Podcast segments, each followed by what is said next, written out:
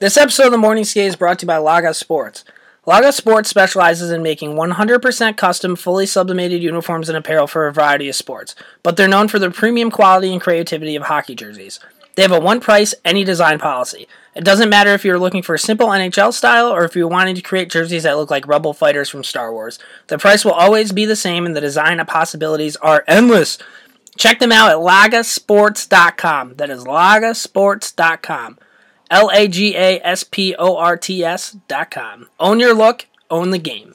Still lose 11 seconds. You've got 10 seconds. The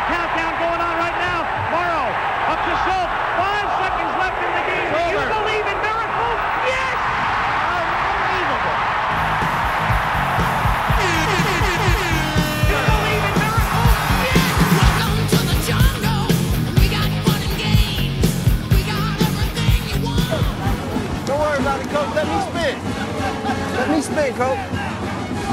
Y'all want to win? Put Booby in. Y'all want to win? Put Booby in. I'm about to spin. Come on, coach. Come on, coach. Let me get this one.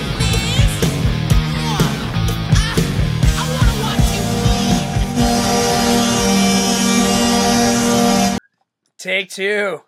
Morning Skate Trade Deadline Special, episode 89. Ked and Hal here. It's been an emotional couple days for me, man. Uh, ebbs and flows, highs and lows. Battled through it.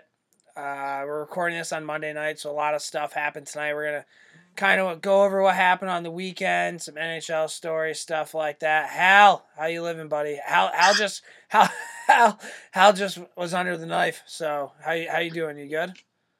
yeah, I I survived um, major surgery today.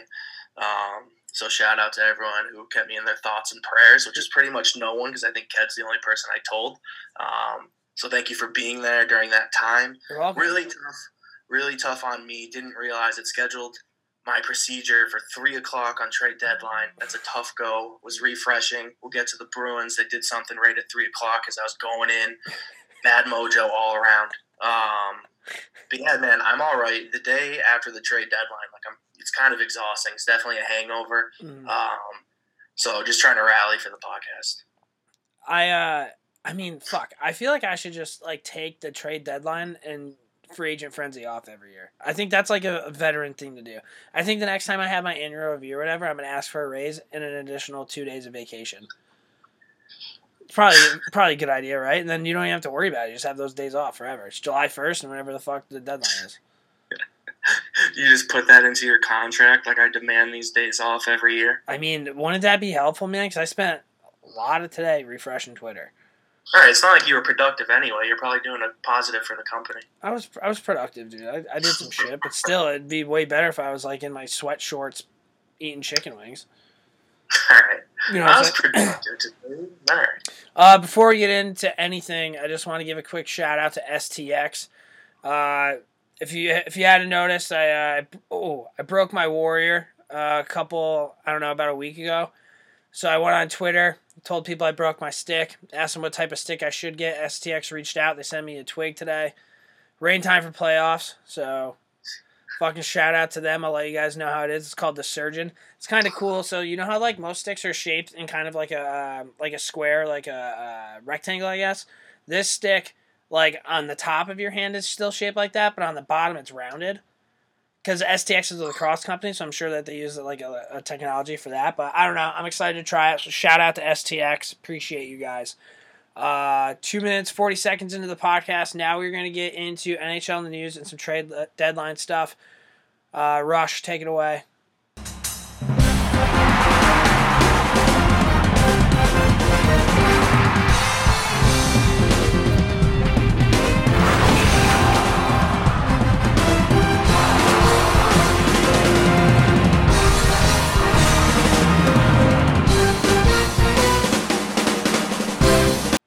Right, guys, here we go.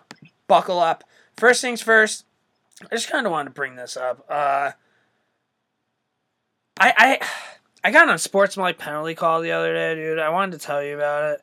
Uh, I went to take a face off against somebody else, and it was just like a regular face off, battling for the puck, dude. And him, me, and the other center got uh, an unsportsmanlike conduct call because the ref said that we were joshing around and one of us hit him with the stick when he like went to drop the puck, and like brought us over to the box and wouldn't tell us why we got the penalty until we got in the box, and then like started freaking out on us, saying that like like when it's not horse playing when the referee gets hurt. Have you ever seen anything like that before, dude? And and on top of that, it's nine forty five on a fucking Friday. Like, do you really think I'm trying to hit you? A few questions, dude. So were you joshing around? No, not at all. I was just it was like literally just a face off. All right, so here's here's my take on this. Starting off, right? So you kind of put it like think of it through his perspective. He probably got done doing whatever beer league hockey refs do during the day. Shows up to the rink at 9:30, goes to drop the puck at 9:45, and get takes one to the shin. He says, "Enough is enough." He looks at you both. He says, "Get to the box." I kind of get it. He's like, "No nonsense. I can't handle this. I hate everyone here." My issue with this, and this might be my biggest ear, my biggest issue with any beer league ref, is when they call a penalty like that, like an unsportsmanlike conduct, and you say for what, and they don't tell you. Yeah. That's the most vile thing you can do as a ref. Just tell me what I did. You're just es- you you're just escalating the situation. You're just being you're you're looking for me to call you a fucking like douchebag. Yeah, if this ref, I mean, if this ref looked at you and he was like, "You hit me in the shin. I'm fucking tired. Uh, two minutes, and then you're back out there." Like, I feel like it would be fine. It'd be like, "All right, this guy's kind of an idiot, but at least he's like, at least he explained to me that I just whacked him in the shin. He's pissed off about it. Learn how to drop a fucking puck, dude. Jesus Christ, are you kidding me? I couldn't believe it. I've never seen anything like that. And on top of that, like literally four faceoffs before that, he tossed one of our centers because a wing came in too quick. Nine thirty on a fucking Friday night. This guy's tossing centers. yeah, maybe maybe he was patrolling the ice a little too hard. That's what I'm saying, man. Like I couldn't believe it. I needed to bring that up. Um, it's not really NHL in the news, but something that needed to be brought up. So, first things first, Detroit Red Wings recalled Filip Zadina. I just brought this up because oh, actually, Carter Hutton got a 16th win. I'm going to start that, but he also got pulled tonight, so Yeah, we're four away, wins, and he's not making it easy. Two goals in two minutes five seconds. This bet has been one of the best things I've ever done because I, I feel like it was kind of unrealistic, but he's taken it to the wire. Yep. Now, this is the perfect transition. Filip Zadina, uh, top draft pick of the Red Wings. Everyone knows that listens to the podcast after he got drafted. He came out hot, basically saying he's going to prove everybody wrong. I told him to prove it wrong, and what happened? He got sent to the AHL. Not the best start. Filip Zadina gets called up now. He had a pretty good campaign in Grand Rapids. He's got about 19 games left on the season. He played one already, no points. So he's going to play 20 games total. Yep. As a six, as he was the sixth or fifth overall pick, I think, for the Red Wings. He's nine, 18, 19 years old, and he's supposed to be a stud. My bet to you is that Filip Zadina in these 20 games that he has with the Red Wings does not get 10 points. Are we making another bet right now? Yeah. Do you think Filip Zadina hits 10 points I mean? I if I thought he would hit 10 points, I'd 100% take that bet, but I just I don't think that's going to happen. Why? Here's but here's the thing though. If he's like this superstar, and you were high on him, dude. no, I am high on him, but I- I have another reason. It's not because I don't think he's capable. But the thing is, and I, and if you're gonna say it's that his team stinks, he's gonna be getting huge minutes. Like I hope they just play him. Half So, of I it's mean, half of it's that, but I think the other half is if you're the Detroit Red Wings, why are you burning one of his entry level contract years? Why would you do that? I Seriously, why would you do that? There's no point. You like there's literally no point of having this guy play 20 games. Yeah, I mean, at the same time though, just to play devil's advocate, that means his contract's gonna be up what when he's 20 instead of 21. Maybe they get a little friendlier of a deal because he's 20 and not 21. and Hasn't had that huge breakout year yet. I guess. So- I I think I think one of the big like biggest sneaky like moves that a coach and a GM make are when you call up those players and when you think that they can play in those games. Like you know what I mean? Like that kind of is a bit of a sneaky move whether or not you think they can do that. Yeah, I'm just my my thing is, and I have no idea if it's actually successful. I'm all about having a young stud uh, getting called up late in the season when you just traded everybody away and Yeah. give them the saying figure it out. So I, I I totally get what you're saying, but I mean it'll be interesting to see. So you don't feel confident he's going to get ten points? I I don't I just don't know how many games he's going to play. And also no, I'm I'm not. I'm not. I, I saw a lot of I saw a lot of stuff that he that he struggled in his first game. He may, dude. He he is a cocky fucking kid. He said that every single game from here on out, he's gonna get better. I'm back on it, dude. How much are we betting? I'm, I got Zidane with ten points. I don't know, dude. Something like minor. I'm broke. You know, I bet like twenty bucks. Twenty bucks is cool. Twenty bucks on Zidane again, ten points. I'm in. Fuck it, why not? A point every game. Ho- hopefully he's playing with Larkin or something. We'll figure it out. Yeah, yeah. There's no way, dude. I, I people are probably like, "Oh, that's sick. Twenty bucks." Like twenty bucks is a big deal to me. Like Oh, yeah. I don't think I'll ever get to a point in my life where twenty bucks doesn't mean something valuable to me. If I lose twenty bucks in a week, that means I have to cut twenty bucks out of, of activities out. Yeah. I uh, I didn't write this down, but while we're kind of getting into the whole gambling thing, uh, I put hundred and sixty dollars on the Rangers the other night to beat the Minnesota Wild, and in what I thought and was accurate, Mats Zuccarello and Kevin Hayes' last home game. I'm like, there's no way they're gonna disappoint the boys. Nothing nothing bad's gonna happen. Third period, they're down two one. The boys are fucking buzzing.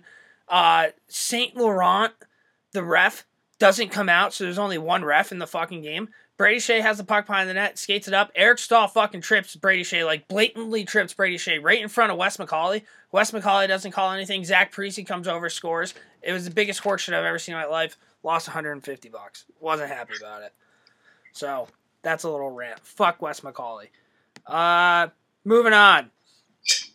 After uh, this, this is kind of funny. After week one, the new football league, the AAF, I don't know what it stands for, essentially sold the entire league to guess who? Carolina Hurricanes owner Tom Dundon. This guy. I mean, what more can you say about this? This guy's just fucking throwing money around left and right. You're telling me he can spend two hundred fifty million dollars on some bullshit football league, but he can't pay his scouts cell phone bills? That's why he can do it, dude. He's a man of money, dude. Tom Dundon's clearly a man of integrity. I don't know. I don't know how I can hate someone and love someone so much at the same time. Oh my, Like, I he's an enigma. it. I'm right there with you, dude. 'cause I hate everything fucking about this franchise, but I feel like this guy. Can you imagine hanging out with this guy for a night? Although Yeah. he could be the kind of guy who's like, "Yeah, come on, I'll show you a good time." And you fucking you get buckled, you have one of the best nights of your life, and then when you go to leave, he goes, "Hey, do you want to split the bill?" right? He could be, dude, but at the same time, like just waking up and being like, "Oh, do I want to buy a football league that's like never gonna work? Like, do I want to go for that? Like, yeah, sure. It just drops it, saves the league. That's a power move. Um, I don't know, man. I so with this now that Tom Dundon's like an owner of this football league, are you in on the AAF or are you out on the AAF? Big San- Big San Diego Fleet fan here. Uh, Dan Diego, Fever Boy Rex, our boy, lives out there. He went to a uh, a San Diego Fleet game. I think there may have been 80 people in attendance. He got to walk on the field and see a, a ton of those uh, amateur football players warm up. He said he had a great time though. He's he's all in on the Fleet. It's, it's a big year for San Diego sports, so I'm I'm in on the AAF. What about you? You in on it? I'll uh, I'll pretend to be in. I I won't actually be in, but if like you guys are texting about the San Diego Fleet, I'll say like like go Fleet go or something like that. I'm good with that. This is something that's not on the list. I'm just gonna throw it on there because we're talking about the Hurricanes and Tom Dundon. They just had their, you know how like every team does the dad trip, where all the dads go on the trip and shit. Well, they won a game and all the dads did the celebration, and their celebration was a hide and seek. I was thinking like if I ever made the NHL and my dad went on the dad trip, and they made my dad do a celebration, he would beat the shit out of me after the game. Yeah, I don't I don't know. I don't know if like I don't know like if when like the dads are boarding on the plane to go to the game, like they were like stopped and they're like, You guys know you're gonna have to celebrate, right? Like or I don't know if it's like the Suns I was thinking too, it might be the Suns. There has to be a couple kids on that team that think that's stupid and they're like, Oh man, if I have to do this, I'm gonna make my dad do this and it's gonna be kind of funny. Just kind of do it on your dad. Like hundred percent that's probably what happened is the boys on the team convince their dads that they have to do it or else they can't come. Uh, They must have done it more than once because I also saw that JVR came out and said that he was in on the celebration until he saw his dad flossing on the big screen because Trevor Van Riemsdyk's on the cane. So that would be a really rough look. Just kind of wanted to bring that up really quick. Yes. Uh, this one pissed me off. So there's there's a college and they have this marketing assignment and these groups have to come up with a franchise and they have to change something about the franchise. So these students picked the Nashville Predators and said that the Predators should change their name to the Sabercats because of the negative stigma surrounding the term Predators. What fucking world are we living in right now? Now, I tweeted this out, got a ton of clicks. It was awesome. I wanted people to know how much bullshit this is. Some people came at me, oh, it's a marketing assignment. These kids are just doing what their teachers are telling them to, blah, blah, blah, blah. They had to pick a franchise. You're telling me, out of all the teams in the NHL, you pick the Nashville Predators as the one that triggers you when the Chicago Blackhawks have an Indian as their logo or Native American? Like how how do you miss on that? Right? Right? Like think about the Washington Redskins. Like everybody hates Washington Redskins because their name. If you're gonna pick one team in the NHL where the team name's kind of eh, or the logo, wouldn't it be the Blackhawks? Yeah, probably. I don't. I mean, that's the thing. Is like, I don't know. It it just looked like a poor project all the way around. Like, I just hope they didn't get a good grade. Yeah, the one the one thing I did see though is I think one of the, the I think one of the students in the group had a Detroit Red Wings jersey on. So there's like a good chance that that kid just did it to piss people off. And if that's the case, if that's actually what happened, I'm like kind of in on that because that's pretty funny. Do you think maybe the Detroit Red Wing fan like sat down like with his group who knows nothing about hockey and he's like, so I don't know if you guys know this about the NHL, but a lot of people don't like the Nashville Predators in their name, and like convinced them that it was a big deal. I mean, the the more the more I think about it now, like that's what happened. Oh, why would that kid wear a fucking Detroit Red Wings jersey to his presentation about the Nashville Predators? Can you imagine? Dude, can you imagine if you like when you were in college, if you had a marketing assignment and you walked up there and you gave a speech about how like the New York Islanders were offensive to you? I just I don't even. I, I, I let's move on because uh, it's kind of a sensitive subject. I just think it's bullshit. Um, before we get into the deadline, one last thing: the Stadium Series was this weekend. Uh, Philadelphia Flyers ended up winning. Claude Giroux, Captain Claude Giroux, scores in overtime. The conditions looked like it was pretty shitty. It looked like it was fucking pouring outside at one point. Sidney Crosby scored, classic. The one thing I kind of want to get into is the Wayne Simmonds hit on Brian Dumoulin. Um, I, I don't know. I don't know if he jumped, but I just don't understand how that's not uh, a suspension, yeah. So I um right? I had a, I had a great Saturday night. Um, started off strong, you know, good amount of beers in me. Switched to some red wine. Had a nice chicken parm, really classy place. Unbelievable dinner. Had like a This great was, house wait, wait, salad. was this the same night that you you took your grandma out for dinner? Yeah. Grandma was there. Okay, after so after after dinner with grandma continued on the night with uh house father. Had a great night. And i saw that i saw that tweet at like midnight or something like that that hit and i had way too many beers in me. I automatically just tweeted out that wayne simmonds jumped because i am a big dumoulin fan. Shout out biddeford maine. With that being said i watched it back a few times i don't think he jumped into him and i don't think they're pretty much the same height so like to me, and I don't know if this is going to make sense, and the people listening at home might not understand what I'm saying because you can't see me. When you jump, when I'm saying that you jump and you hit somebody, it's not about like it's not about leaving your feet. It's it's that act with their shoulders. Like there's some kids, and I feel like Ked, you're one of them. When they hit, they like they come in low and then they come like they raise up with their shoulders. That's how they hit. Like I was taught to hit straight through, keep your shoulder at the same distance, hit straight through. Yeah. But anytime a kid hits me like that, where they pop their shoulder kind of at the last second, I'm not saying they're shouldering you in the head, but they just pop their shoulder as they throw. I those kids always rub me the wrong way. It's it's it's like I don't know if he was targeting his head, but he was definitely targeting a more of like a higher hit than what it should have been.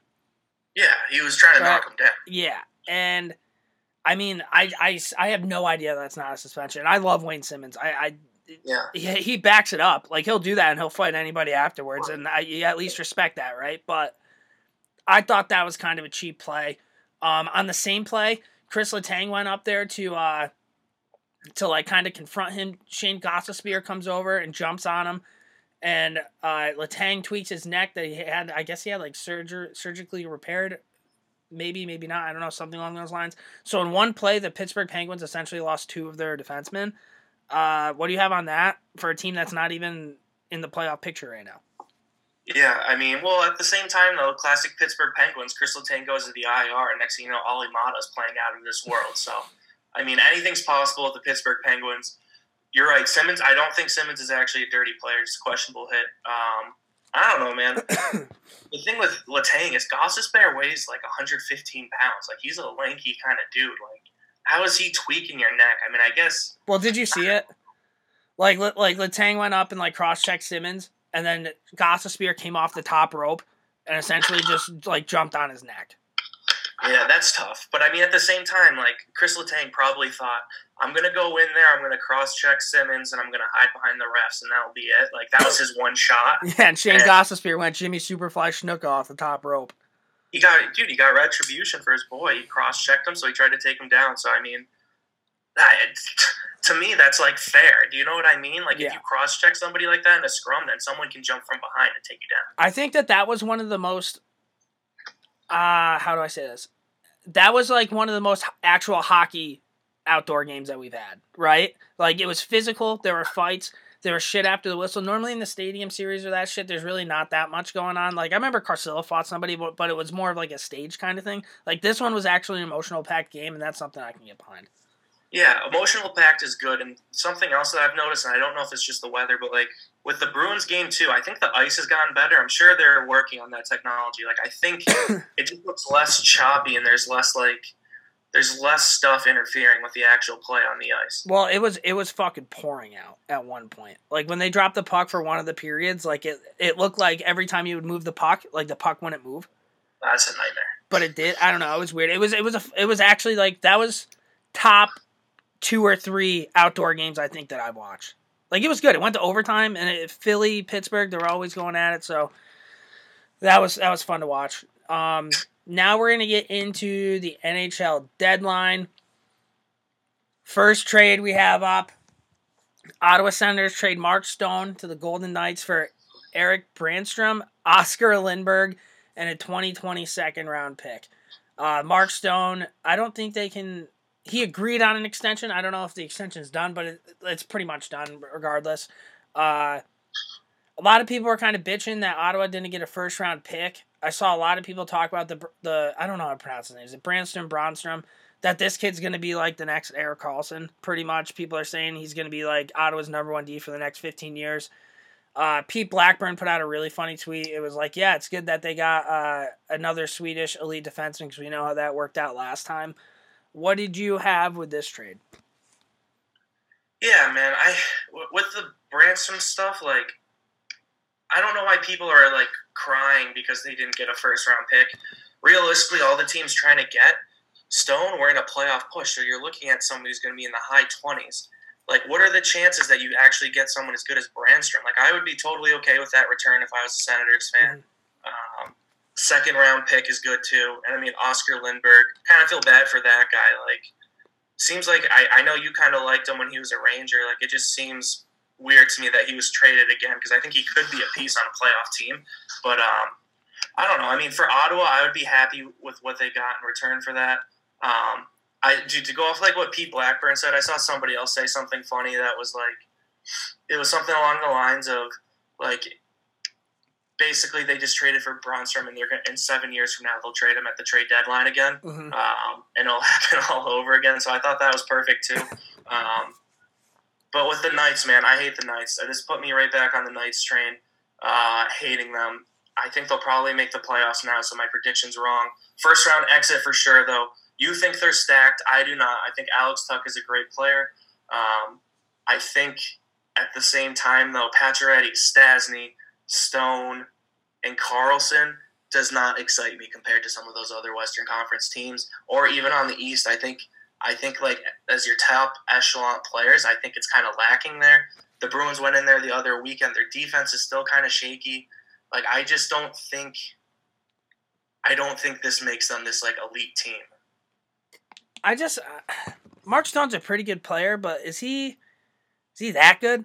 He might be. I don't. I mean, I don't watch a lot of Ottawa games, but he seems like he's a complete player. But like, I don't know. I think his extensions for like around eight point five nine mil. Nine and a half a year. Okay, so I mean, He's a good player for sure. I just think with the Golden Knights, like at some point they're gonna kind of look back and realize instead of taking their time, they kind of acquired a bunch of like very good but not great players. Like they're sick, but they're not that sick. Do you know what I mean? Golden Uh, Misfits, dude. yeah. So I don't know, man. I hate the Knights still. I think. What did you think for Ottawa? I don't know anything about this Bronstrom kid or Brannstrom or whatever. But here's something for you. With how bad the Ottawa Senators are right now, if this kid was going to be the next Erik Karlsson, why is he not in the NHL right now? Yeah, but I mean, at the same time, I don't hate. And we this is almost this is extremely hypocritical of what I just said when I was just talking about a forward. Um, but I think now would be the time where the Senators would have called him up. Like I think they were going to groom him and then let him play at the end of the year. Or I mean, sorry, Vegas. He was playing for Vegas, right? Mm-hmm.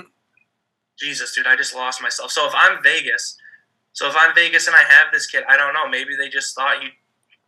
Oh, you want to know what? I, lo- I lost myself. And because I lost it, you lost it. I fucked up. That's a tough go. Everyone listening to this right now is like, "What the hell?" Yeah, it's like uh, it's like Charlie Day on uh, Always Sunny when he has like all the fucking things up. yeah. But- we almost had it, dude. But I think we should move on. Uh, the Flyers traded Wayne Simmonds to the Predators for Ryan Hartman and a conditional 2020 fourth round pick. I kind of talked to you about this a little bit before we started. I almost tweeted out that Simmonds was going to the Bruins because I was convinced that that was going to happen. The Bruins have been looking for that, you know, that one guy. And for Ryan Hartman and a fourth round pick, it didn't really seem like that Nashville gave up that much to get him. Uh, Simmonds on the Predators. I mean, the Predators are a good team. I mean, uh, what, what do you have on this? I think Simmonds is going to be great in Nashville. Are you guys disappointed? Yeah, I mean, I think he'll be pretty good too. Um, just kind of like the one thing I'll say is, I guess he's like not a playoff performer. He only has like five goals in the playoffs lifetime. I think part of that has to do with being on the Flyers. Um, he will be a good piece, but I mean, to me, I still think Hartman's a good player. Um, he's definitely a Philadelphia Flyer. He's going to fit right in with like all the guys that they have there. I think that's like a great org- organizational fit. Like it's not like they traded Simmonds for like some like finesse player. Like they traded him for someone who likes to grind a little bit. So I think Flyers fans will respect that. Um, and you get an immediate roster player who kind of fits in that like quick rebuild mode. Um, yeah, I guess it, I mean it's a good trade for both teams. The Predators are starting to become one of those teams where every time I look at their roster now, I'm like, how does their cap work? Mm-hmm. Yeah, pretty much the Penguins. It's because they sign all those like those players when they're younger to like these six year deals and they end up being fucking sick.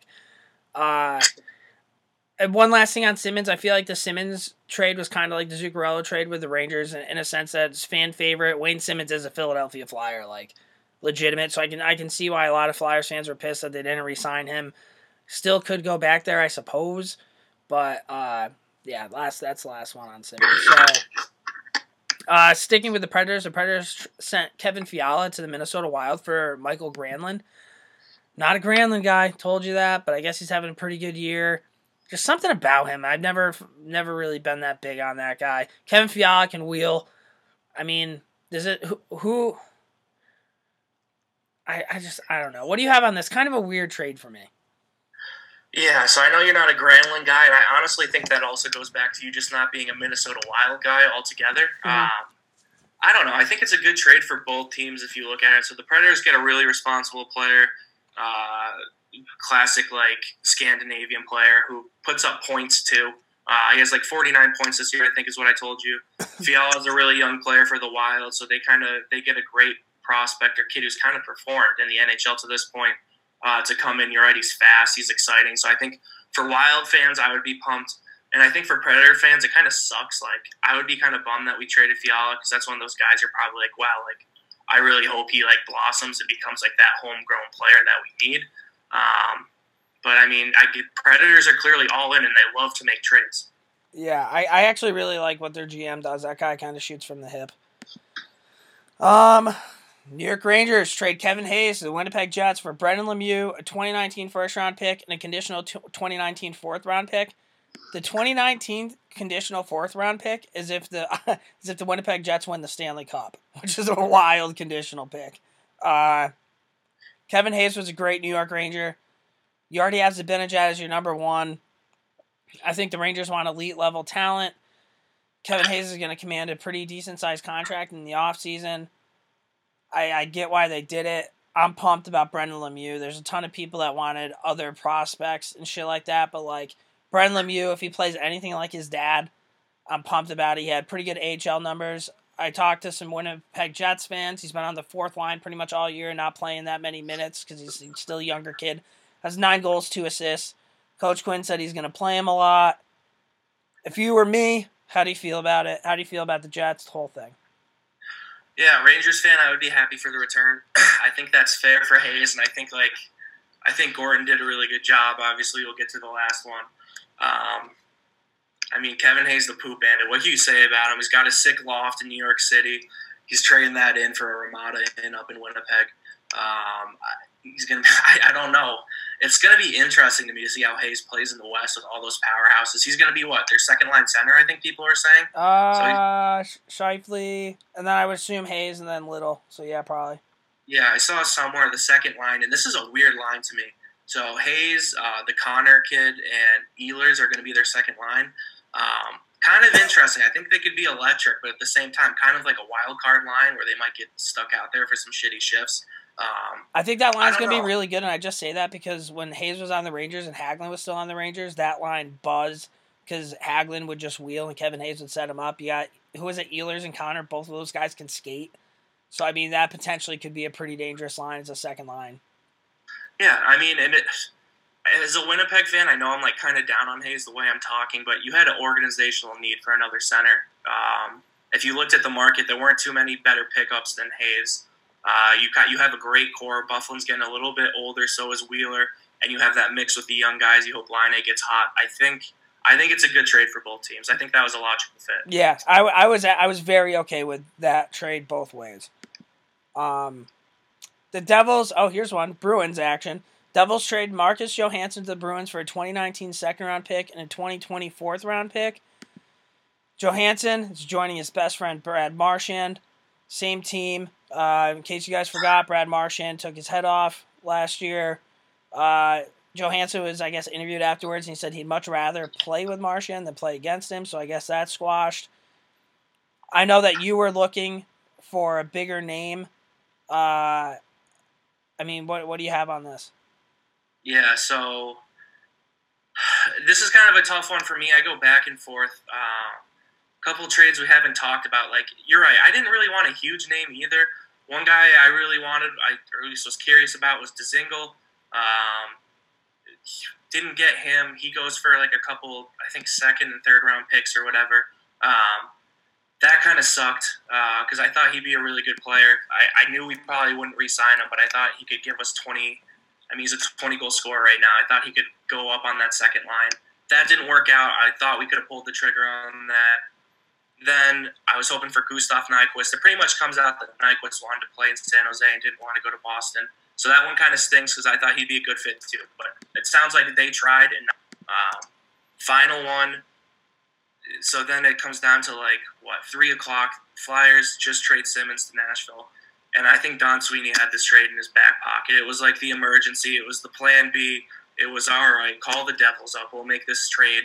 A second and a fourth is too much for my liking, but you needed a third line center, and I I'm just I don't hate the trade. I think Johansson will be good for our team. He does a lot of good things. He's a huge upgrade. We've had no third line all year. Three lines all year. We got two third liners. I can definitely live with that. It just Don Sweeney let me down. Uh, sticking with the Bruins, you guys traded. Was it just was it straight up Donato for Coyle? Yeah. Let's stay with that. How do you feel about this? I've always said that I wasn't a huge Donato guy. I always thought he kind of had a little Jimmy Vesey in him. Um, I mean, but then he goes and he's fucking he's doing decent for the Wild. So what, what do you have on this? I saw Coyle scored in the shootout. I think. Yeah. Um, I don't know, man. Here's the thing with Ryan Donato. So Ryan Donato came onto the scene hot in the Olympics, had a big performance. Then he went to the Bruins. He played in 12 games at the end of the year last year, had nine points. Like, looked great. And then the playoffs came around and he was just lost. And he never came back. Ryan Donato is kind of like a myth because I, I get what you're saying about Vesey, and obviously they both went to Harvard.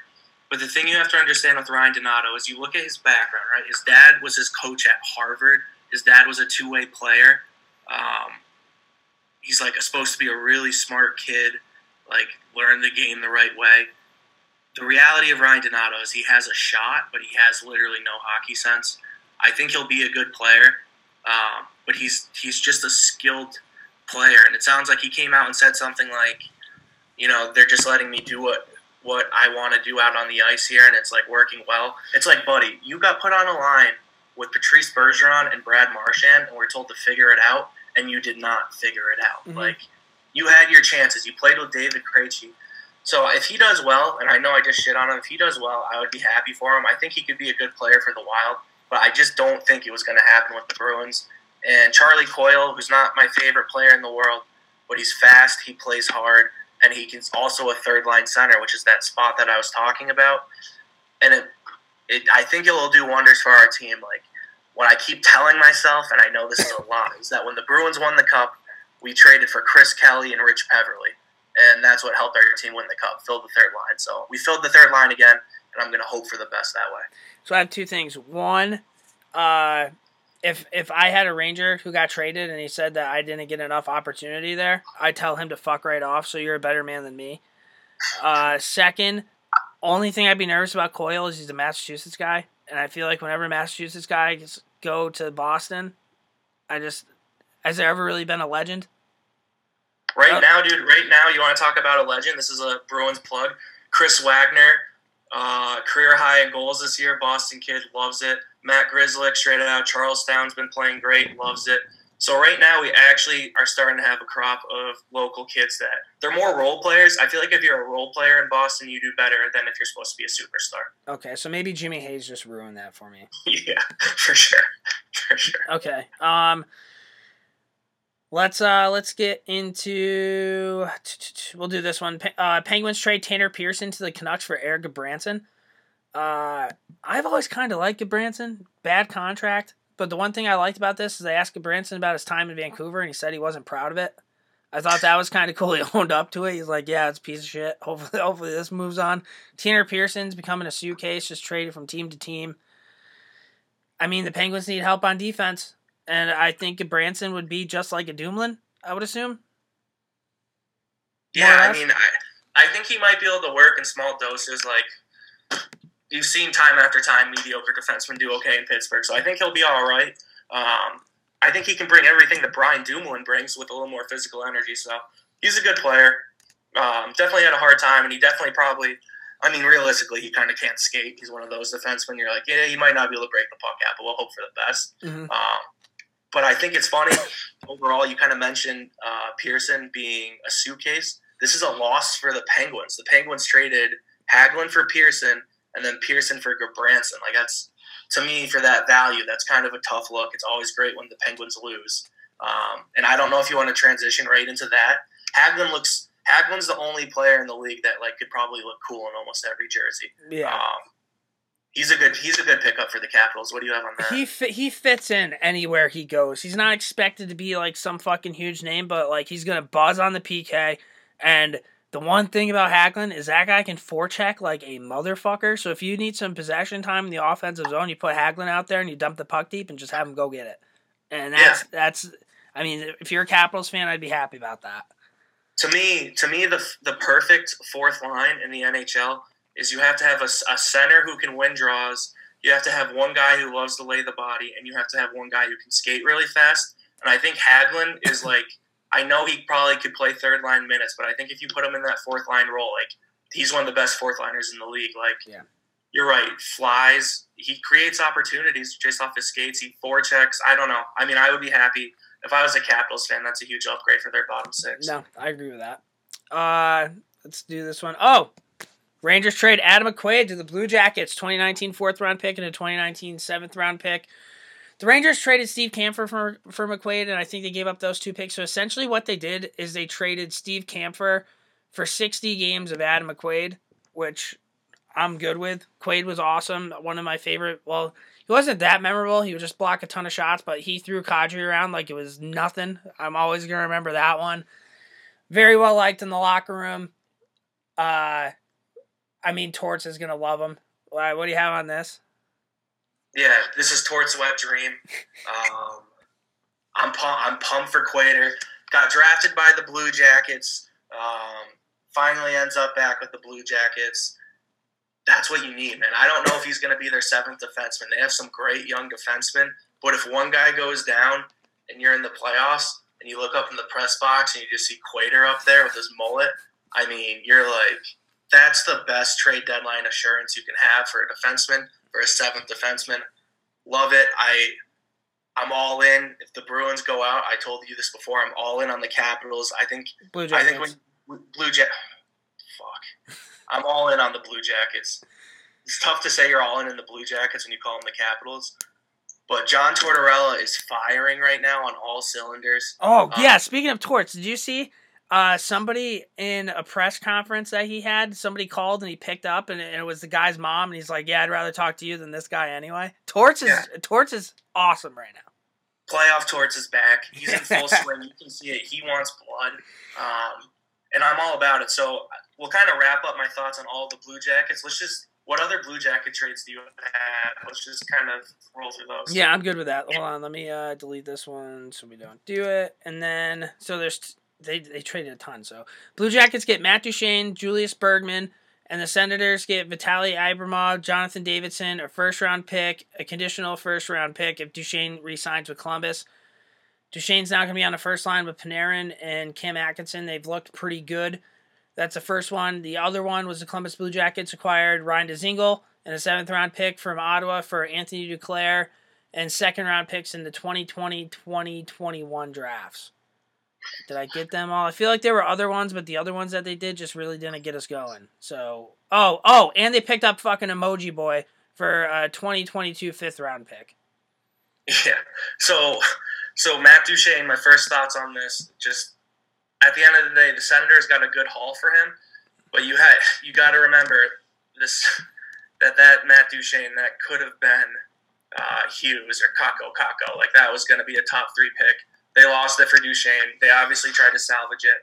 Um, I don't know, man. I know you're not huge on Duchene. I kind of like Duchene because at this point he's kind of a lovable loser. And I already touched on Dzingel. I think he'll be a good player. I don't know if they're going to play together again.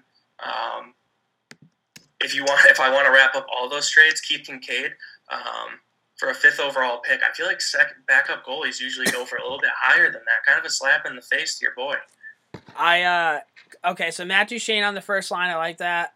Uh oh, they just showed a picture of Carter Hunt getting pulled and him slamming his gear on the ground. I like that. Uh Duchene's gonna be good for them. Duchene's a good player. The only thing with Duchene, we kind of went over this. Wherever he goes, doesn't really seem like success goes with him. So I'd be a little bit worried about that. Uh, after this deadline, I'm convinced that Ryan Dzingel is the most overrated player in the NHL. I don't understand why everybody was so hard about this guy. Who the fuck is Ryan Dzingel and what has he done? And lastly, I can't wait until Torts gives the Blue Jackets a no cell phone policy, or the first time Keith Kinkaid goes to tweet emojis, Torts just like slaps him in the face and says, "Be better." yeah. Um, true. That might be a that might be a conflict of interest. I just want to say with the Zingle, I feel like he would be like top three in the Rangers scoring for the last three years if he was on the Rangers. So keep that in mind. Not a terrible player. I, I know what you're saying. He's kind of overhyped, but I think he was just a unrestricted re- free agent at the right time on a bad team. Kekalainen, this guy, this Blue Jackets GM, like the only Finnish GM in the NHL, I respect the hell out of it. I this guy basically was dealt these cards, the worst cards in the world. He has two players he know are not going to re-sign with him. Um, they're sitting right at the edge of a playoff spot. They're a small market team, so you got to think: Do I have another chance of this happening again? Um, and let's remember, he made that unbelievable Panarin trade. Like he set that up. That's an unbelievable trade. And he decides, screw the future. I'm literally going to trade everything. Like I, I think they have like two Oh yeah, they, they have two picks in the coming draft. I think in the fourth and the seventh round or something like that. like unreal. This guy's basically like the future's gone. And the funniest part is, is Duchene, Dzingel, uh, uh, Panarin. Panarin, Bobrovsky, they could all walk at the end of the year. So I love it, dude. This team's got nothing to lose except for they have everything to lose. If you're a Columbus Blue Jackets fan, tell me, like, think about the emotions you're going through. It's yeah, you're you're definitely pumped up, and I think one of the funnier things is he said that uh, these moves weren't just about this year, and that they that they'll still be really good next year. yeah, hell yeah, dude. Keep telling yourself that. I didn't know he said that. Now I'm kind of backtracking on him a little bit. I feel like he just had to be like, this is it. Like, because you know, I think too, if they like if they don't make the playoffs, or can you imagine if they didn't make the playoffs or they get bounced in the first round? Is this guy gone? He's not. Uh, oof, I don't know, man. That's a good question. I, I would hope not because I I like the fact that he fucking went for it. Right. All But right, but at the same time, like he went for it. Like I see other teams go for it, and their teams are normally way fucking better, right? Like this guy just kind of went for it with a bunch of just Blue Jackets. I I mean, go for it, man. Good for you. We'll see how I, see if it works out. I've always liked the Blue Jackets. They play hard. Yeah, do you like? Do you see Duchene said he's scared of the cannon? Yeah, of course Duchene's scared of the cannon. He's too busy fucking playing Eric Church on his guitar. You think that guy's gonna be jacked up about a loud cannon going off? What's next? Uh, Florida Panthers trade Derek Brassard in a conditional 2026 round pick to the Avalanche for the 2020 third round pick. Let me tell you what, I was very hesitant on the Derek Brassard Mika Zibanejad trade, and holy fuck, did we pull one off there? Right? yeah, he's gone down pretty hill pretty fast. Like 19 points this year. Um, I still love Brassard. He's just, you know, Yeah. Yeah, it's kind of a. I know what you're saying. I would totally feel the same way. The one thing I would say about Colorado, it's kind of a weird trade in the sense like, does this make them a cup contender? Like, not really. But I think he'll help. Like, I think he's a good influence to have on a young team. Needed a third line center. Kind of fits that bill, right? Like, big game Colorado brass, fan- dude. Big game brass. We'll see. Right, like Colorado's not at the point where they can start like selling for like the biggest pieces on the market. You know what I mean? Like they're still building to get there. So Mhm. I think a guy like that kind of goes a long way. Even if you don't make it, and it's kind of a rental. I think having big game brass, as you continue to call him, uh, in your lineup can only be a positive. No, I agree. Um, here's one: the Hurricanes trade Cliff Pu to the Panthers for considerations, and the Panthers trade Tomas Jurco to the Hurricanes for future considerations. I don't know if those are two separate deals, but let's just say it's the same deal. Cliff Pu is the guy that they got from Buffalo, or yeah, when they traded Jeff Skinner. So he lasted all about what half a year. I have no idea who Cliff Pu is. He was he was he was a part of the Skinner trade. Yeah, that's a tough look. He was a part of the Skinner trade, and he had Cliff Cliff Pu's numbers are unreal. In 44 games for the Charlotte Checkers, he had one goal and five assists. Uh, you yeah. know what? He's a point per game player in the ECHL, though, so you got to think things are trending upwards for Poo. Jesus Christ. Uh, yeah, fuck the Hurricanes. I'm done talking about them. Let's see here. We have a couple Ducks trades. uh, I don't even know why this is on here. The Ducks trade Brian Gibbons to the Senators for Patrick Sieloff. Cool. Moving, moving on.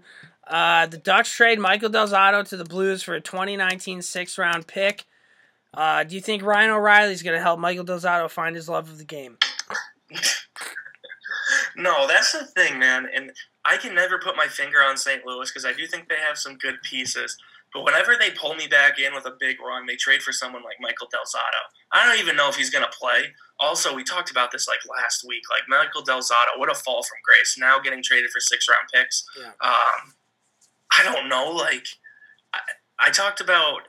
It just reminds me of a lot last year when the Bruins got Nick Holden at the deadline, and it was like, oh, great. Yeah, yeah. I just they're the Blues.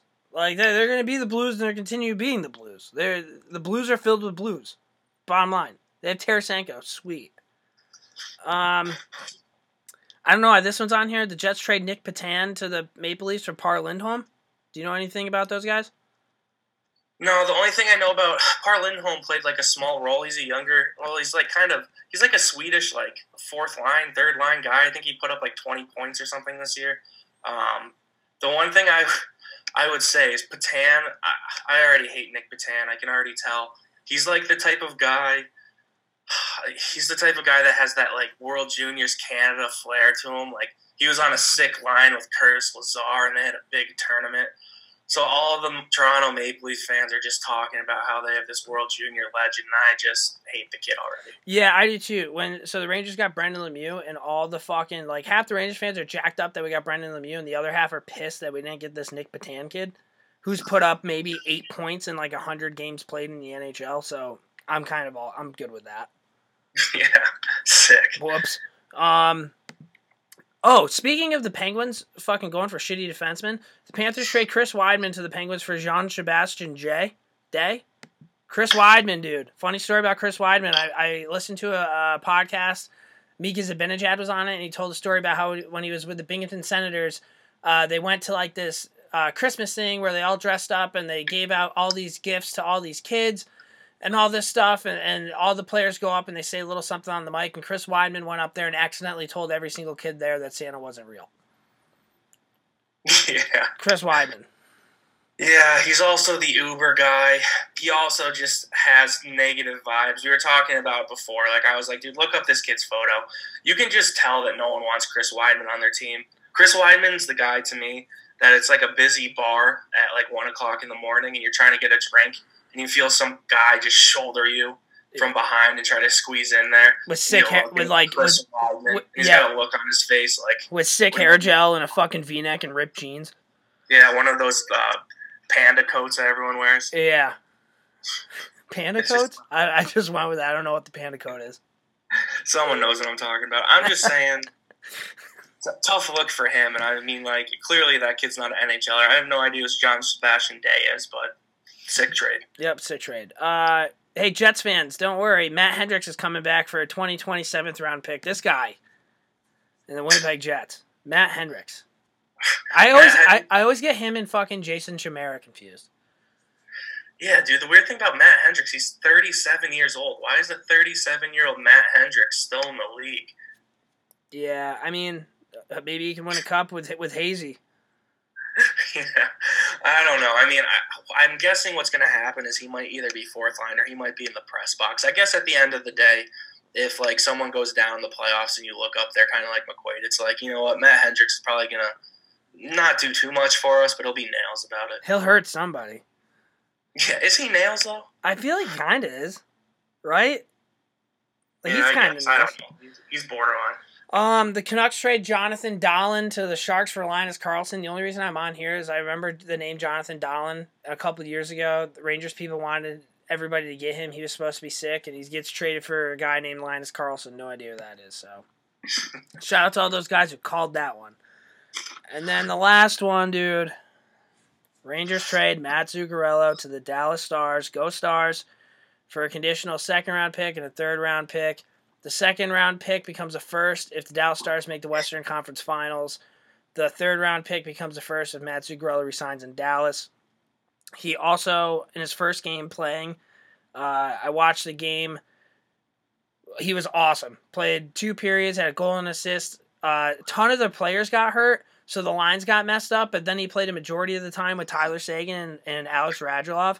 And if he didn't get hurt, that would have been a top three line in the league. I'm not even making that up. Every single time they were on the ice, they had the puck. Every single time they were getting shots. It was actually a lot of fun to watch. And Zook gets hurt, sucks. Uh, yeah, man, it was rough.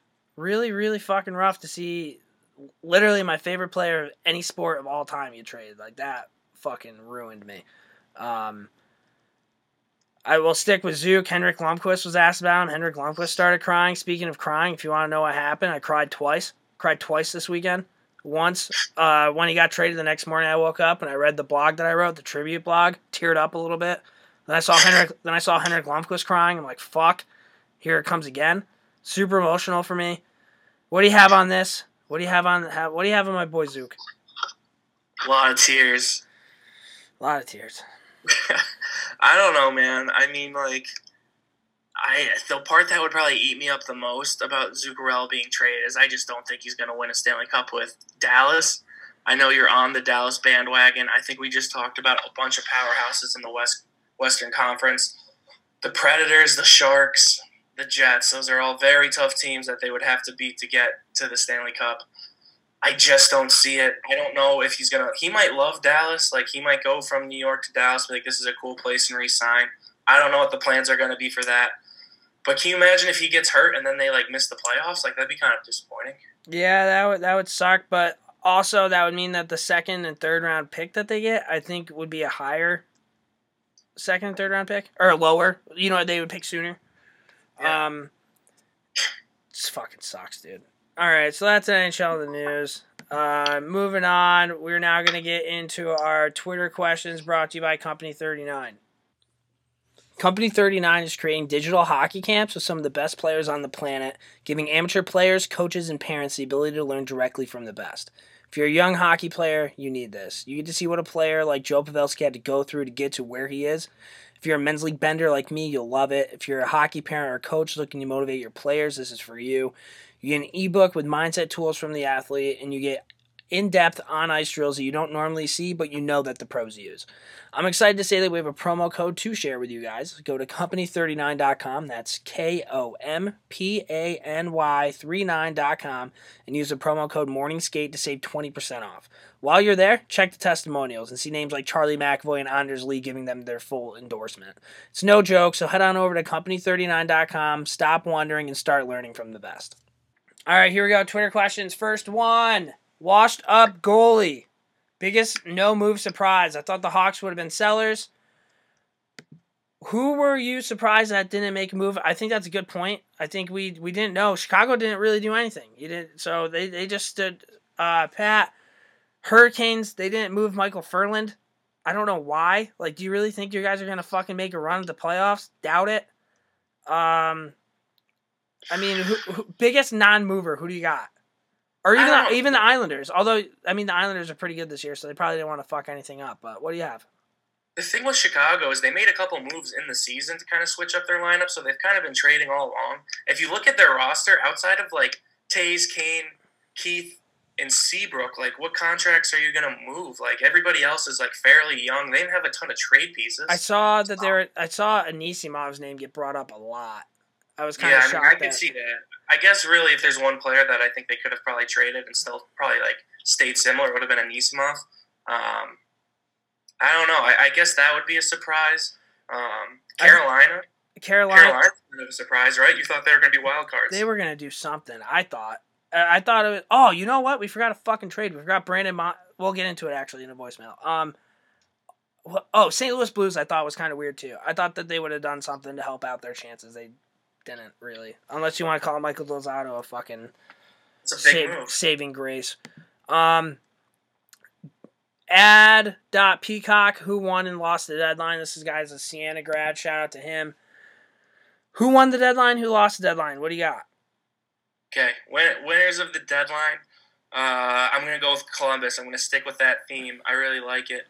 Um, losers of the deadline. That's a that's a tough one. Um, do you have a loser of the deadline? I think my loser of the deadline would be the Flyers. I mean, so? right? Because I would have thought maybe you could got a little bit more for Wayne Simmonds. Um, and if that's all you're gonna get, then why not keep him and resign him? Maybe. Uh, my winner of the deadline. I mean, you could. There's so many teams that you could go. I mean, dude, Ottawa could be because of the Brannstrom deal. And the, actually, never mind. Ottawa's definitely not it. they, I think they only got one first round pick, and they traded all their fucking good people over the last however long. Um, this may be biased. I thought the Rangers had a really good deadline. If you're gonna go full rebuild, they fucking loaded up on picks. They got a little bit of Grant Brendan Lemieux. I mean, it, it's it's got to either be Winnipeg. It's I I think it's Winnipeg. Winnipeg made some pretty good fucking deals, or Columbus. That's fair. I'm gonna go. I'm just gonna stick to my hate. I'm gonna say Vegas had the worst deadline, uh, just because with Brannstrom gone now, they've really mortgaged the future. Uh, so their windows like kind of small. Like it's not like it's not like they had five years of prospects. Yeah, like, yo, who did who did they trade for uh Pacioretty too? Didn't they get rid of one of their? Suzuki? Yeah, so th- they have Cody Glass left. He's pretty fucking good though. Um, let's see here, John. Over under for Ked Zuccarello mentions today. Should you really spend this time on a role player who only scored twenty once? Hey, John, go fuck yourself. Is that you? Did you make up that name? No. Oh, so this guy's just trying to trigger me. Hey, yeah, John, fuck off. Uh, and then Henry said, "Who do you think will end up?" Oh. This is a good one. Who do you think will end up filling wild card spots after all the moves at the deadline? I don't know. That's a tough call. There- If Oh! I look at it right Oh, now, wait, rewind. Did the Flames do anything? no, not really. So I, I would almost put the Flames as the losers. There was tons of talk about Hayes going there or Ferland going back. Like there were tons of shit going on there. They didn't do anything. What about the Isles? Yeah, yeah, but you want to know what? The Isles are so good this year that like I'm kind of okay with them not doing anything, Fair. right? But um, back to this wild card. Uh, I'm trying to think. Like in the West, the West is such it's so wild. Like you have no idea what's gonna happen there. That's Uh, what I'm saying. I really think the Oh, West Dallas Stars. Dallas Stars are going to make the wild card, and then in the East, I mean, did Pittsburgh really fucking do anything? Not really. but Carolina didn't either. So, fuck Carolina, go Pittsburgh. Yeah, I would say wild card in the East is going to be Montreal, Pittsburgh, um, and uh, Pittsburgh could even pass Columbus. They're like one point behind still. So Oh, I was Uh, I was kind of pumped that the Canadiens didn't do anything either because I think who's their GM's at Bergevin? yeah, He's he he literally said that earlier this year that they weren't going to make any deals that they liked what they were doing. And he stood pat to that, so I'm good with that. yeah, I don't hate I don't hate their trade deadline either. Um, coming out of the West, I mean, it's going to really to me it comes down to Dallas, Minnesota, Colorado, and Chicago. I know that Arizona's still there, but I mean, at this point, Chicago's got to start putting up points. So I, Star bangers, dude. I'll go Stars Avs. Fucking a right. I love that shit. And then uh Jim Big Daddy made a sick video for us. Love that guy. Uh, he wants to know what your favorite trade was. I don't know, man. What was your favorite trade? Do you have one? Uh, t- t- t- t- I love Brendan Lemieux. So, well, I mean, it's also because I'm a Rangers fan. If it's a non-Rangers related trade, I Simmonds going to the Preds, I think is going to be big. Oh, here's one we didn't talk about that I think would go right on my list, and I'll just I'll just say this was my favorite trade because I think it's fucking funny. Is the Jensen defenseman from Detroit who got a second round pick from Washington, Oh, and and then, then Washington turned around and gave him like sixteen million dollars. yeah, Uh, really funny to look at because this guy is an analyt like analytics guys love him. oh He really? moves puck, he moves it up. People are saying he's a huge steal. He was the number two defenseman on Detroit. Detroit stunk. And I was just like scrolling through because there's all these articles about how great of a player Jensen is. And if you looked at like Detroit Red Wings responses, here are some of the ones I highlighted. uh, one was meh, one was he's okay, and another one was he was pretty good when he's playing well. Okay. And I think that kind of sums it up, man. Like, yeah, he's all right, but I think that set too. I think that set the bar for the trade deadline because if that guy's getting a second round pick, like we could talk about Montour now if you wanted to, or Uh, voice. yeah, we got a but- vo- we got a voicemail with that. I I think that Jensen deal is such a Washington Capitals deal. Like he's gonna end up being pretty good. Yeah, I don't know, man. I just thought that set the bar pretty high for defensemen. So interesting trade. Yeah. Thank you for all the Twitter and Instagram questions. I appreciate it. Now we're gonna get into our Patty B hotline with zero um, voicemails from Patty B. So Patty B, take it away. Hey, this is the Patty B Hotline, brought to you by the Morning Skate. Well, fuck Pat. I don't know why we call it your hotline if you're not leaving voicemails, but here we go. First one. This one's kind of a long one, but we'll we'll get into it. Okay, first off, Ked, how many times did you cry over Mats? Um, I know it sucks. Having seen your favorite player go, it sucks, but I'm just curious. Uh, two, where do you think he's gonna go next year? Um, oh, especially sucks since he got injured. Uh, what the first game, right? That's terrible. He's out four weeks. So, um, I don't really want to see him in Dallas, but I have no idea where he'll go. Uh, I could see him going back to New York though, just because like he's been there so long. I could see that. Um, and two for I'm just gonna stop it there because he essentially just kind of gets into what our favorite trade is. So we kind of went over that anyway. But Mats Zuccarello, where does he go next year? They they asked Jeff Gorton, the GM of the, the New York Rangers, if they were going to resign him. He didn't answer it, which makes me think if they were going to move on, I think he'd just say no, right? I don't know, man. I mean, maybe they're keeping the possibility open. Like, Yeah, he can't say it's gonna yes. to- it's gonna come down to how much Mats Zuccarello wants to be a New York Ranger. Yeah, which he, he definitely does. He told me. Um, and then the next one. Thanks for the call. Appreciate it. Keep calling in. Keep them a little bit, a little bit lighter, a little bit faster. But here, here's a good one. Boy, Spooner here. I uh, not too upset with what the Rangers did here at the deadline, but I actually want to talk about the uh, Buffalo Sabres just because it's hilarious what they do year in and year out. Um, T's and P's to Jeff Skinner's fucking ankles for Christ's sake. He must have done too much work as a national figure skater back when we were kids. Um, but how about them just shipping off a first rounder for Montour? I know the kid's a, a pretty good stud defenseman, but Christ, boys, what is uh what does Sabres fans feel? I want to kind of get an idea of what you guys think. Um, are they just wasted shit at this point? Cause they're not going to make the fucking playoffs. They go from first in the league to where they're at now. Everyone knows they're not going to make the playoffs because it's Buffalo and it's what they do. So Are they wasting shit, or, are they, or, or is this a futuristic move for them? They just took advantage of the deadline because Anaheim's fucking struggling. All right, peace, boys. All right, so he wants to know about the Sabres and Brandon Montour coming from the Ducks. I think so. When I saw I, when I saw that they got Montour, right-handed defenseman, younger, there was a lot of buzz going around around Twitter about the Sabres potentially trading Rasmus Ristolainen to the Tampa Bay Lightning. Did you see that? No, not really. So I kind of thought that that was like a precursor. Like I'm actually pretty shocked that that didn't happen. They traded a first round pick. Montour's pretty good. Maybe maybe they're trying to get their defense up. I don't know if this is like a playoff push kind of move. Um, Carter Hutton, what do you got, Al? Yeah, I don't know, man. I it's classic Sabres. He's right when he says it's classic Sabres because it really is. Like it's kind of a confusing trade. I think Brandon Montour is a good player, right? He moves the puck. He's younger. Like he's gonna be there for a while. But at the same time, like if you're the Sabres, it's not like the window isn't now. Like relax. Like you got a little bit of success. Everyone was pumping your tires. And he's right. Carl Hagelin slashes Skinner's ankle the other night. I guess he's okay, but I mean, like That was crazy, the That whole was- season was meant to be gone. dude. That was crazy that he came back. Yeah. So And and how about the Sabres not trading Skinner? Like, is he just gonna walk? Well, that's well, that's what I'm saying too. Is like, do they? So, are they going all in on like this group? Like, give it a little more time. And you're right about Skinner. Like, who knows if he doesn't re-sign, and then they gave up a first round pick for Montour? It's kind of like, ugh. And I and the thing is, is they made some really good trades in the offseason, I thought. like I don't. How many times does the John Tavares thing have to happen before teams fucking realize that loyalty in the NHL is just not there? Like you know, it's a ah. business. How like if you don't have Skinner locked up, why the fuck did you not trade him?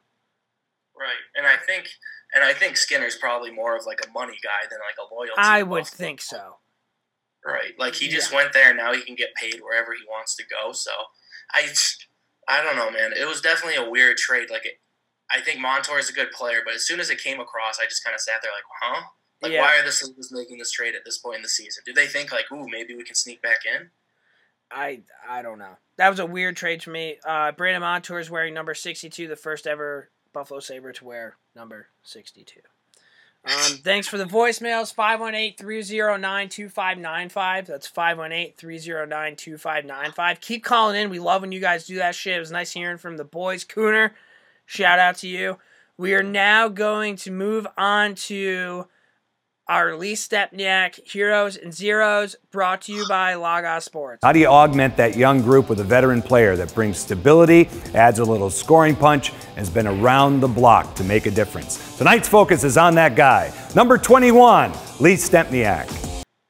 All right, here we go. Heroes and zero times. Do you want to go first? You want me to go first? We always do that. Yeah, I'll go. I'll go. My zero of the week, I'll keep it short. Zero of the week is bar graphs. Whenever a guy got traded, there was bar graphs with a bunch of stats that would like always follow, and I always try to read them, and I have no idea what they mean. Mean so keep the math to a minimum.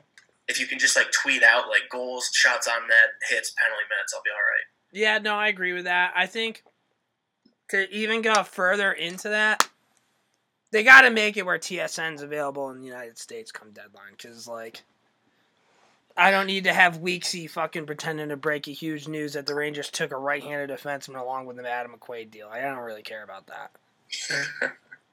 Uh, yeah, I didn't get to watch any of the shows, but I can only imagine. yeah, my zero of the week goes to uh, the Hurricanes keeping Ferland, but also there's a clip that was shown. A puck went into the stands. A Colorado fan goes to grab the puck, drills his girlfriend inside the head with an elbow, gets the puck, immediately hands the puck to the girl in front of him. You could tell that his girlfriend's pissed. Uh, shout out to the Colorado Avalanche guys who really they they had arrows and they had pretty good like uh, comedy when it came to describing it. Did you see this? Yeah, yeah, man. I might, I might put him as the hero. He's just out there having a good time. No, he's my zero. But if, Yeah, that's why if, he's my hero. If he is trying to get broken up with, hero. I mean that like, how in his mind did he think that was a good idea? Kid, uh, maybe maybe it's because I've had like a little bit more like uh, harder to please type girlfriends. But I can't ever imagine like me like accidentally elbowing one them in the face and then giving a puck to a different girl and having that fly. yeah. Right? Like Well, that's, if you want to talk about zero, the zero element of that is that car ride home. We'll probably go silent. Uh, But here's the thing, like like guys like you and Feverboy Rex, like I feel like you guys could do that, and like your girlfriends would just kind of laugh it off. Like I would be in the doghouse for a significant amount of time. like it would be over, dude. You you'd be meet you'd be meeting her in the parking lot of the local diner to give her back her stuff the next day. ah, fucking worse. Um, uh, what's your hero? Yeah, my hero is Dorion, the GM of the Senators. I saw this tweet. I thought this was hilarious. He came out and said today is proudly the proudest day I've ever had as a general manager in the NHL. Ver- I wait, mean, verbatim. Today's the proud is proudly the proudest. Proudly the proudest day I've had. How the had. fuck is this guy running a national hockey team? I don't know, but I think that's an all-time line. The guy's just proud. The guy's just Especially when- proud. Can you imagine just like sitting back, is like in the Senators front office and being like, "I'm proud of what we did here today, boys. We've been we've been doing such a great job running this team for so long." So Uh, I get confused between him and Melnyk. Melnyk owns the team, and Dorion's the GM. Correct. And is he the guy that said, "Let me know one thing about your team that's good," and he said, "We're a team"? Is that No, that was the that was the owner. that was Melnyk? Okay. Oh wait, no, mate, maybe you're right. No, that's definitely it. Yeah, that was definitely Dorion. so this guy Dorion. just has fucking one-liners for days, huh? yeah. So I, I don't know, man. There's something going on up there that's super funky. I feel like he owns like twenty cats. right? Like he's just a weird dude. Uh, Yeah, I. I just, just like the lack of self awareness to like think that you're like be like, hey fans, like I know we just traded away the team again, but like, aren't you proud of me? dude, he was probably so pumped up when fucking Darren Dreger and Elliotte Friedman were like, "Hey, good return for Senators." He was probably like, "Fuck." yeah, giving guys, giving guys high fives and stuff, calling. Like he's walking around to all the fucking players in the locker rooms, like, "Give me a high five. and all the players like, "Dude, we fucking suck." Yeah, yeah. Did you hear how like uh, which like it's funny because he's fist pumping up there, so proud, and then like Brady Tkachuk's like all upset in the locker room because Mark Stone got traded. Yeah. Like, oh, Oh, I, I have nowhere to live now. Your first round pick has nowhere to live now, and on top of that, like you're gonna finish last. Don't worry, you have the pick. Oh, never mind, that's Colorado's. Yeah. Like, dude, how do you not? How do you not protect that pick? How do you not throw in the fact that like it's lottery exempt? everyone knows Duchene's a winner, dude. I for, oh, dude, that's what I want to tell you. I forget whatever deal it had to have been to the Rangers. So the first round pick that the Rangers got from from Winnipeg, there's not a shot that it's lottery like they're gonna get the lottery, but the GM made sure that it was lottery protected. Hell yeah! Just in case, like, what did you think they might lose twenty games straight? He wasn't really. I think I think it was him. It may not have been him, but I'm pre- one of the GMs who has not a shot of being in the lottery or whatever did that. So That's a weird move. proud of you, Pierre. Uh, next, oh my hero. So I have a I have two heroes. First hero goes to our listeners. Lee Stempniak is now in the NHL, and Carter Hutton now has 16 wins. And I did not have to do any research to do that. People were tweeting at us left and right. They were pumped to see Lee Stempniak's coming back in the league. And you want to know what? Hal? That's something we didn't talk about. Yeah, you got Marcus Johansson and Charlie Coyle, but the real fucking winner of that, you have Lee Stempniak waiting in the wings to score fucking seven goals in the playoffs, dude. Right? Like that guy's gonna score like twelve fucking goals for no reason. Yeah, no, not a chance, dude. Remember when Lee Stempniak was a Carolina Hurricane hero? That was fun. I um, just, if Lee Stempniak is in the playoffs or the Bruins, I'm gonna cry. I mean, who, It's who- Brian Gionta 2.0. yes, exactly. John, was John the one who went over to the fucking Olympics? He was the worst player on the team. He was the captain, dude. He brought that leadership mentality. Uh, and my other hero uh, goes to Michelle Schoonover. So when Zook got traded, I uh, I dedicated my playoff push to the Dallas Stars. I reached out to some people and I was like, "Hey, who should I follow?" Michelle must have tweeted at me twenty different times of twenty different people to follow on the Dallas Stars to see what's going on there. So I appreciated that. Hopefully, you're listening to the podcast. Uh, and also like. I don't. Have you ever listened to a, a Dallas Stars like broadcasted game? No. Uh, yeah, I think like once or twice. I usually don't get their feed. So you you know there's always I always get confused what's what the who's the guy who like is telling you what's going on in the ice? What is he called? Is he the play by play and the other guy's the color analyst? Yeah, usually the color analyst is like the guy who played hockey. The Dallas Stars color analyst his name's Daryl something. They call him Razor. Dude, this guy is unfucking believable. So Zucker, Radek Faksa like killed somebody, and then Zuccarello got the puck, passed it to Faksa. Faksa scored, and there and as this is going on, somebody on the Stars is fighting somebody on the Blackhawks, and uh, like they're celebrating and shit. And the the play by play guy doesn't know what's going on, and the all all Razor says is everything is happening right now. And then it goes blank for like 20 seconds. Like this guy is the man. If you get a chance, look up his picture. I, I tweeted or I was on Reddit and I went to the Dallas section. I, I asked him about Zook and I said, listen, I love Razor. And one of the guys says, yeah, like we suck, but like Razor's our crown jewel. So shout out to that guy. You need to look at. Do me a favor right now. and Google a picture of this fucking guy. He's unbelievable. He he may be my new like top announcer in the NHL. I've only listened to them once. I just googled him and just looked up some of his words that he likes to use or quotes that he has. One is six shades of sexy. Oh yeah. Uh, oh yeah. and- Razor. and, and another one was like poop through a diarrhea infected goose. Fucking right, dude. I tweeted at him, asked him if he wanted to be pals today. He didn't respond, but it's okay. He he's the man. He's my hero. I fucking love that guy. So those were the heroes and zeros. Now we are going to move on to our last segment. Three stars. Go. All right, Jim and Mike, thanks very kindly. A nice weekend for you. As always, our three star selectors are stars of the hockey scene wherever we go in Rogers Hometown Hockey. All right, three stars of the week. You came up with this. Normally, dude, this is this is such a chore. Normally, like Hal and I are ready to go, and we spend like forty five minutes trying to figure out what our three stars would be. Um, so three stars this week is if you were an NHL GM, what are three tactics you would use while negotiating on trade deadline day? Uh, I'll go first. My third star. Instead of being quiet and keeping everything very hush hush, I would leak trades everywhere. I would, I would, and not even like realistic trades. I would just want people fucking buzzing about my team at all times. I would find somebody like, like you know, each team really has like one guy who's like super dialed in and like always kind of, oh, they're exploring these options and shit. I would find an absolute wild card person to be doing that for me. I'm not entirely sure. Like maybe like maybe the guys on the on the bench crew, Jacob and Oli, maybe I would have those guys be like my insiders. But I would make sure that like it was the Wild West and you didn't have a fucking clue what was going to be happening. That's my third star. That's a good. That's a good one, dude. Would you tweet right from your own account? you know what, dude? I could I could do that. I mean, the president does it, so why can't I? If you were an NHL insider, who would be who would be the person you would leak info to? See, here's the thing, man. Like, I love Bob McKenzie, but I respect him way too much to be doing that to him.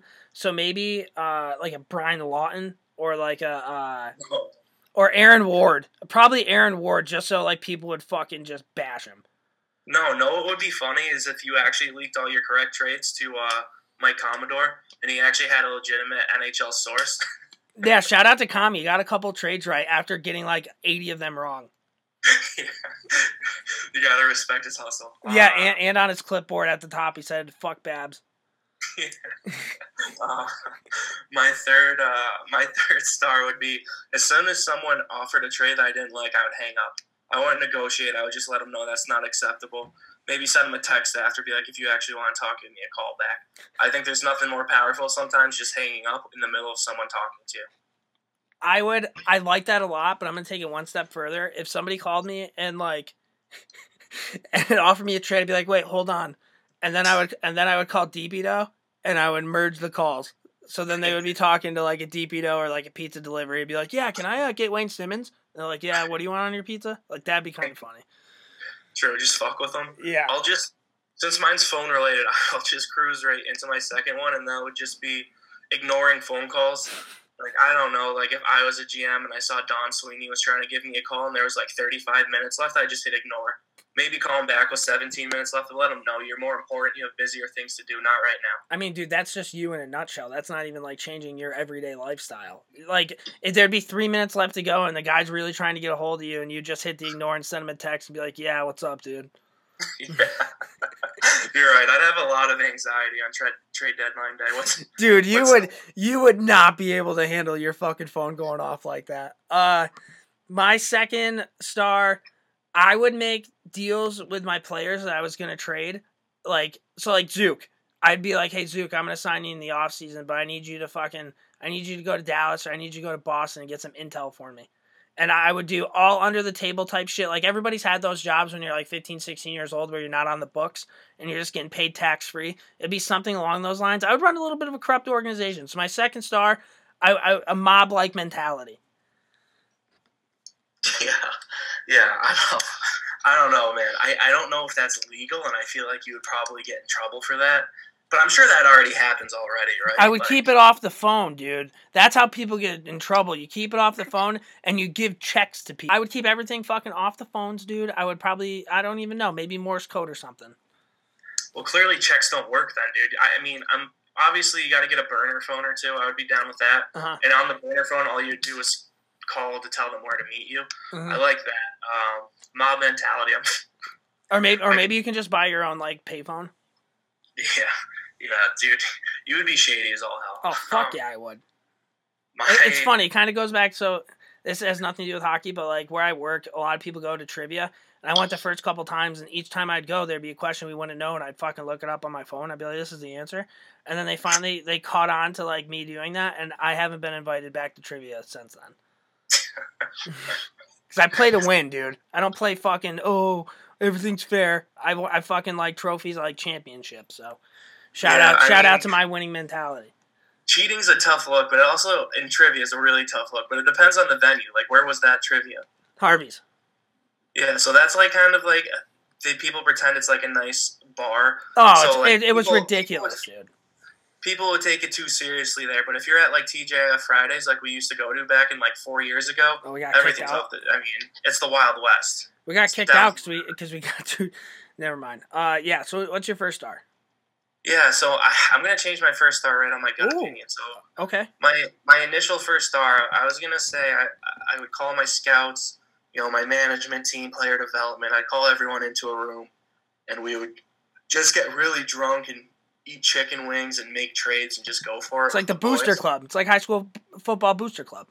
Right. But then I came to the realization I think what I would do is I would then walk out of the room, lock them in that room, and just do everything by myself. Oh Just my god. uh, Go Can rogue. imagine if you hired a whole team and then you just locked them in a room and like, I got this, boys. Trust me. You just go rogue, dude. Like, I like that. Hal's Hal's gone rogue. Hal's gone rogue. They're all just sitting there watching like Pierre LeBrun being like, "Oh wow, it looks like looks like Hal the GM is about to give up five first round picks for Artemi Panarin." Yeah.